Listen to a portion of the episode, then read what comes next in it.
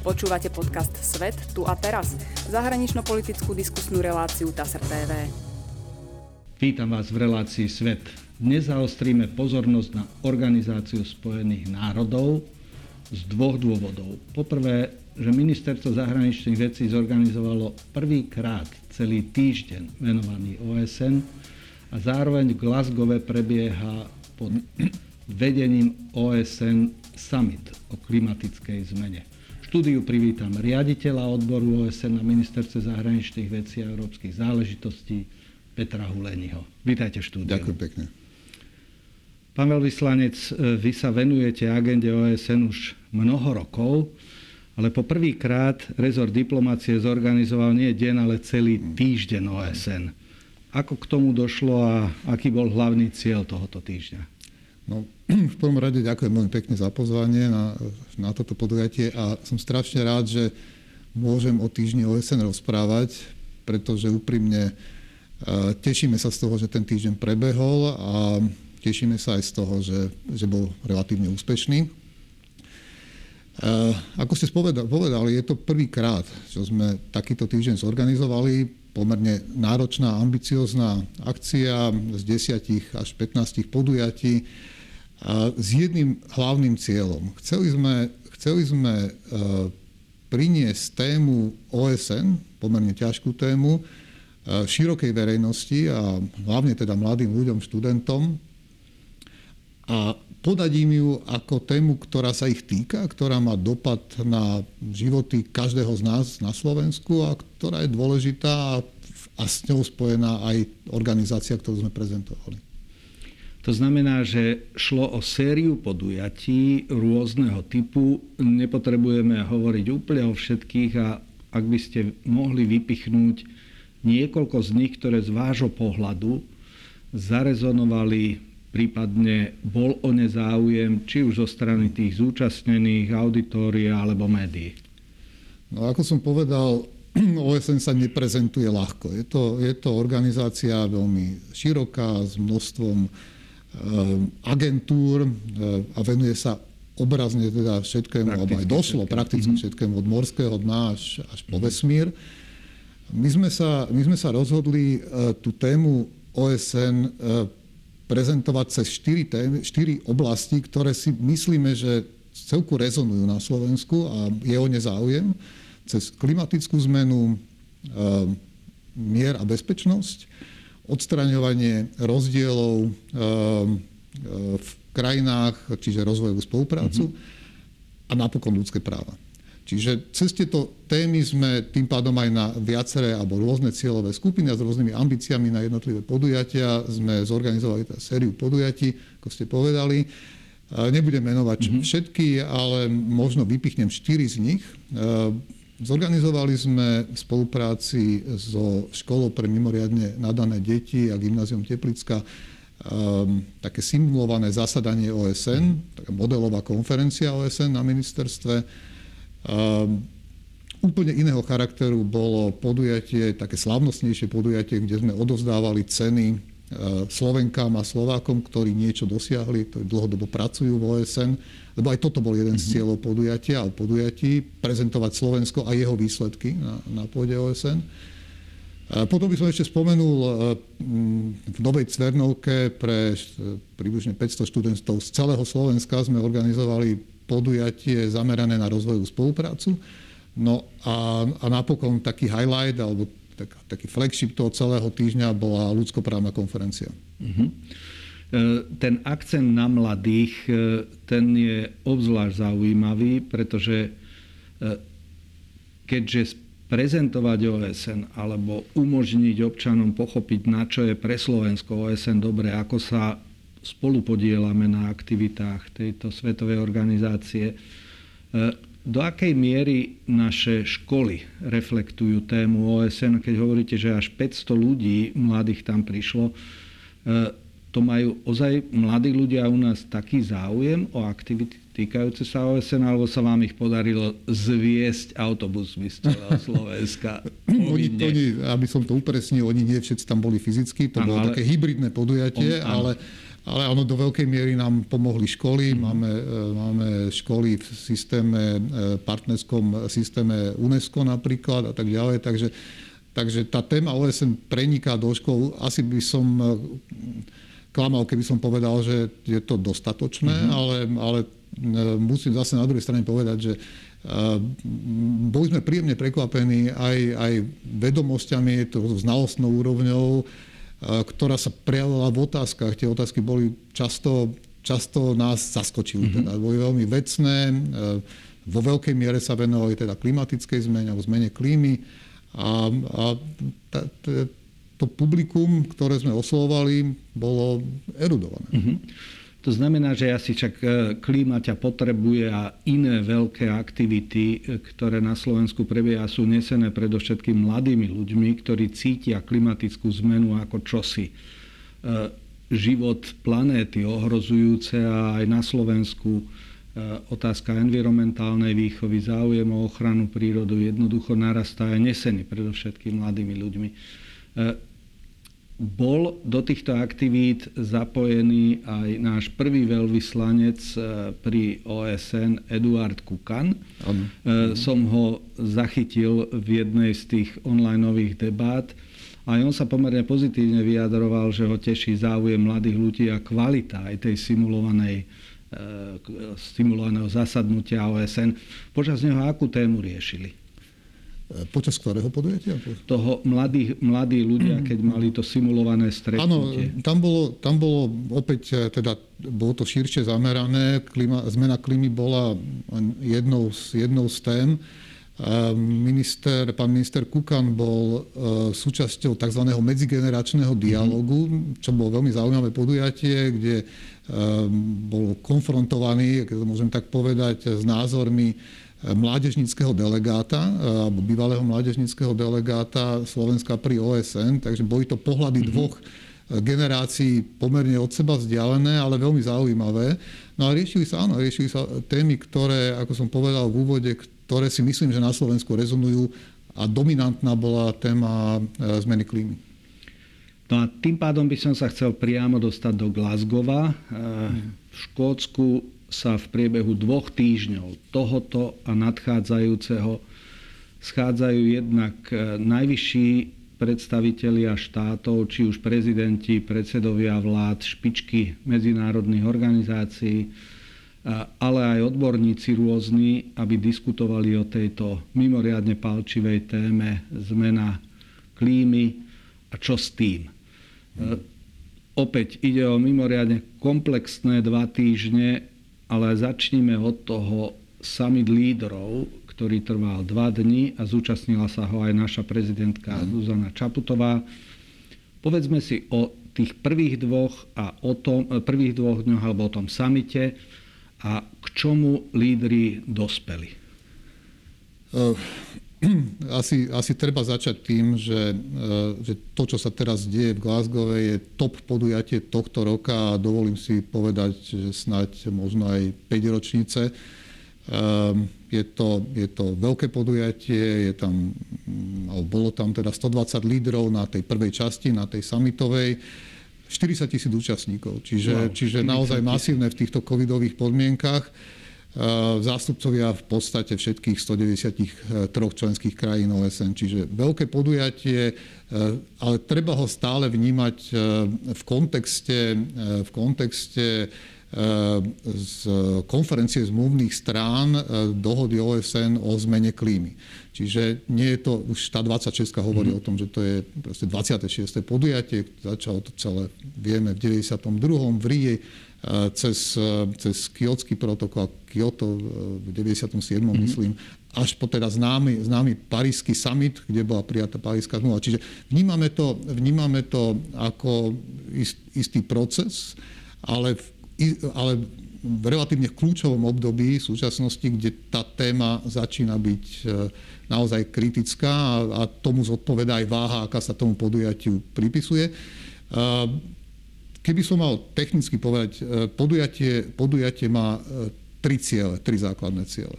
Zníženie emisí, e, to súvisí s, tým, s tou snahou znižiť globálne oteplovanie alebo udržať ho pod 1,5 stupňa. S tým sú spojené samozrejme transformácia energetiky a transformácia priemyslu na, na čisté energie a tak ďalej. To je, to je prvá úloha. Mm-hmm. Druhá je adaptácia na zmenené podmienky. Žiaľ teda niektoré z tých procesov sú naozaj nezvratné a treba sa im prispôsobovať, takže to je druhá úloha toho samitu. A tretia je mobilizácia financí. Mobilizácia zdrojov, pretože, pretože tie podmienky, v akých sa krajina, krajiny nachádzajú, sú rozdielne. Myslím, že tam je ambícia 100 miliard dolárov ročne E, získať na, na, na boj s, e, so zmenou klímy. Takto by som to hodnotil mm-hmm. vecne, ale, e, ale, ale rozmýšľam, no bude, bude to znieť možno troška dramaticky alebo pateticky, ale cieľom je zachrániť život na planete. Áno. Tie údaje, ktoré vedci priniesli, tak už jednoznačne hovoria o tom, že planéta Zem sa dostáva do stavu ohrozenia v prípade že ľudstvo neprikročí k niekoľkým zásadným opatreniam, tak tie procesy sú nezvratné a budú mať ďaleko siahle e, dôsledky pre život e, na planéte. Samozrejme, prvé si to tak povediať odskáču mnohé ostrovné krajiny alebo krajiny, ktoré majú moria pri sebe, e, krajiny, ktoré sú zasiahnuté suchom a podobne. Čiže aj ten gradient toho, kto ako bude doplácať na klimatickú zmenu, ten je značný.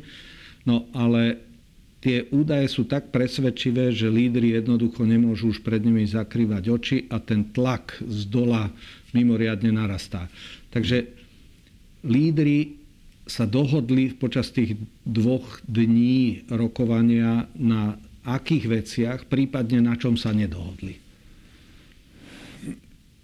No, e, výsledok, výsledok samitu e, nebola nejaká celková dohoda. Či prijali, sa. E, prijali sa parciálne, parciálne dohody na rôzne témy, lebo samozrejme to, toto nie je len o, o emisiách, to je samozrejme aj o energii, o pôde, o, o metáno, metáne, o, o moriach a tak ďalej. Čiže, čiže na tom to v tých prvých dvoch dňoch e, samitu boli prijaté alebo podpísané viaceré parciálne dohody, pod ktoré sa aj Slovensko teda mm-hmm. podpísalo. Um, napríklad deklará- e, asi, asi najvýznamnejšia mm-hmm. je tá deklarácia o lesoch a e, využívaní pôdy. Pod tu sa podpísalo, myslím, že 105 krajín, vrátane Slovenska. Mm-hmm. Čo je dôležité, že sa pod to podpísala aj Brazília, ktorá je známa teda svojím prístupom k amazonskému pralesu. Ale bola, bola schválená aj e, nejaká, e, volá sa to, že Global Met, e, Metan Pledge, mm-hmm. ktorého cieľom je znížiť emisie metánu, myslím, o 30% do roku 2030. Iniciátorom bola aj Európska únia, čiže aj my, Spojené štáty, Veľká Británia. Um, bol tam viacero parciálnych ambicióznych plánov, ktoré boli dohodnuté, podpísané, no a samozrejme všetko smeruje e, k nejakej záverečnej dohode, ktorá by mala byť prijatá na konci, čiže toho 12. novembra. To znamená, že sami dočtartovali hlavy štátov alebo vlád a teraz tých 40 tisíc ľudí, o ktorých ste vraveli, že sa tam v priebehu dvoch týždňov ukáže, tak bude rokovať o čiastkových veciach a na konci by malo vzniknúť nejaké komuniké e, z Glasgow, alebo čo sa očakáva ako ten výstup?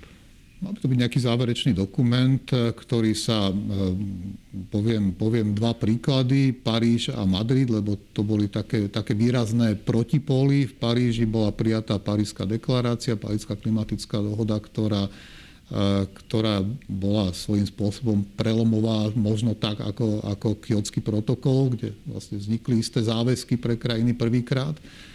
No a Madrid, Madrid veľmi úspešný nebol, tam sa, tam sa k tej dohode, to bolo v 2019, mm-hmm. nepodarilo dospieť, alebo nejaký výraznejšej, takže predpokladám, ťažko odhadnúť, ale predpokladám, že toto podujatie bude niečo medzi tým Madridom a, a Parížom.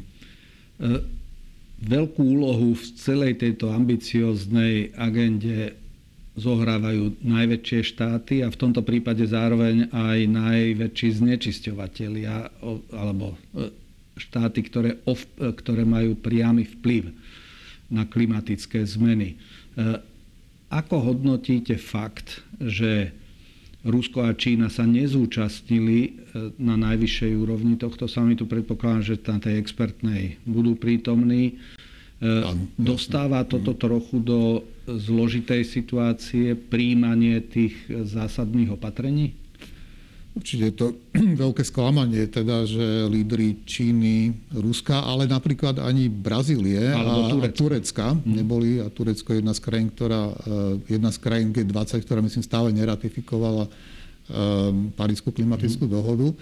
Je to veľké sklamanie, ale, ale ako ste povedali, sú tam experti, ktorí sa do, do, tej, do tých debát a do tvorby tých záväzkov zapájajú, takže um, ten, ten, ťažko, ťažko teraz predikovať, aký to bude mať dopad neúčasť mm-hmm. líderov na, na, na samite. Ale treba povedať, že e, naopak sú tam aj príjemné prekvapenia. E, napríklad, tak vieme, že Bidenová administratíva sa vrátila k Parískej klimatickej dohode už začiatkom roka, ale záväzky, ktoré ohlásil prezident Biden sú dôležité.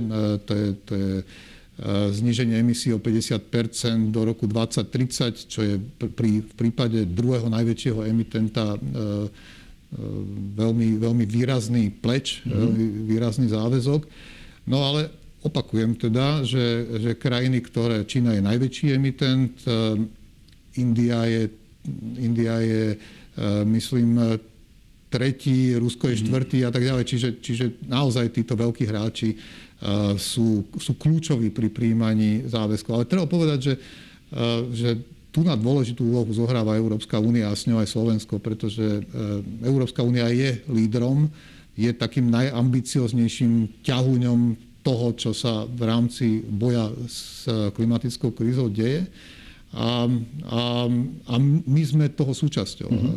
My sme v podstate takisto, a spomínali ste, že pani prezidentka vystúpila na samite, my sa hlásime teda k tým ambiciozným záväzkom, ako je, to sú tie dva hlavné, teda no. zníženie, zníženie emisí o 55% do 2030, to je to, ten, pod, tým, pod tým nickname Fit for 55. Mm-hmm. A a potom European Green Deal, čiže, čiže klimatická neutralita do roku 2050. To sú, to sú také dva veľké záväzky, s ktorými aj Slovensko išlo na summit a ktoré boli už predtým samozrejme deklarované. Slovensko v súvislosti s týmito dohodami o riešení klimatickej zmeny zasiahnu určite viaceré z tém. Jedna z nich je ukončenie ťažby uhlia. Zachytil som, že táto téma bola diskutovaná, prijali sa dohody, dokonca aj krajiny, ktoré sú mimoriadne závislé od e, uhlia ako energetického zdroja, Polsko, Ukrajina, že dokonca aj tie sa k tomu pridali. E, ako vnímate tento aspekt e, a do akej miery si myslíte, že krajiny ako Polsko budú schopné nájsť alternatívu tomuto zdroju energie? No, no a Čí, Čína a... navyše e, sa ukazuje, že e, rieši svoju energetickú situáciu stále ešte zvýšenou ťažbou. Aj keď tam tiež, tiež boli mhm. nejaké prísľuby, čo sme zaregistrovali. Vyradenie uhlia e, z výroby elektrickej energie do roku 20, do konca roku mhm. budúceho, do konca roku 2022 Zaznelo aj vo vystúpení pani prezidentky, je to, je to záväzok, ktorý e, je už dlhšie známy aj na Slovensku.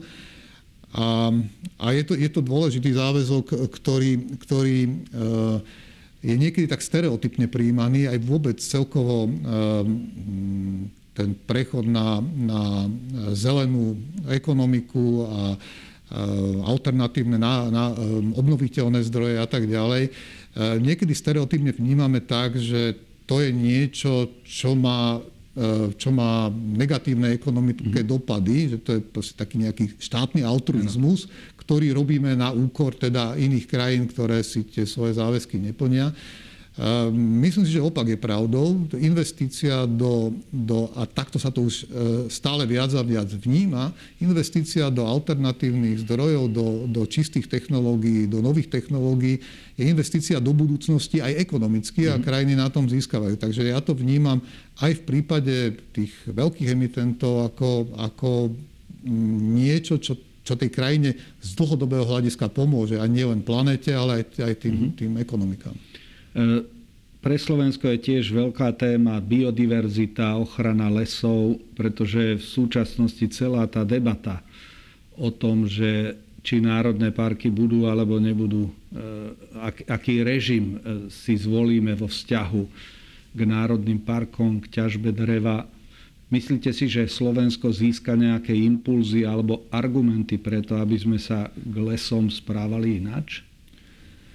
To ma, to ma tak troška vracia do tej prvej témy, o ktorej sme sa rozprávali, do toho týždňa OSN, e, pretože e, mali sme, mali sme niekoľko debát e, s mladými ľuďmi, študentami, ktorí toto mimoriadne citlivo vnímajú, až som bol prekvapený.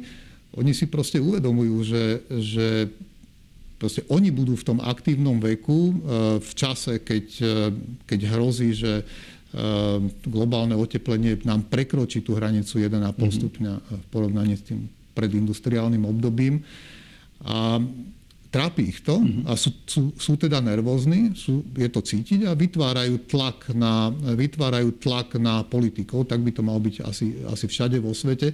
Toto je, toto je taký nádejný moment, ktorý som, ktorý som pocitoval. Počas toho týždňa mm-hmm. som si uvedomoval, že, že e, toto je najlepšia cesta a, a vrátanie rôznych tém, ktoré ste teraz spomínali, od ochrany lesov a pôdy a tak ďalej, toto je najlepšia cesta, ktorá, ktorá môže e, aj, aj politikov pritlačiť k tomu, aby nielen prijímali tie, tie záväzky, ale aby ich aj plnili. Uh-huh. Takže určite aj, aj keď, keď, keď teraz prepojíme tie dve udalosti, to, ten týždeň OSN a, uh-huh. a, a COP26 v Glasgowe, tak tam je pekne vidieť, ako tá globálna téma, ktorá, ktorá má dopad na Slovensko a to, ten, ten pocit zo spodu, ktorý, ktorý vnímajú mladí ľudia ako, ako niečo, čo je urgentné a čo treba riešiť, sa, sa spája do jedného. Uh-huh.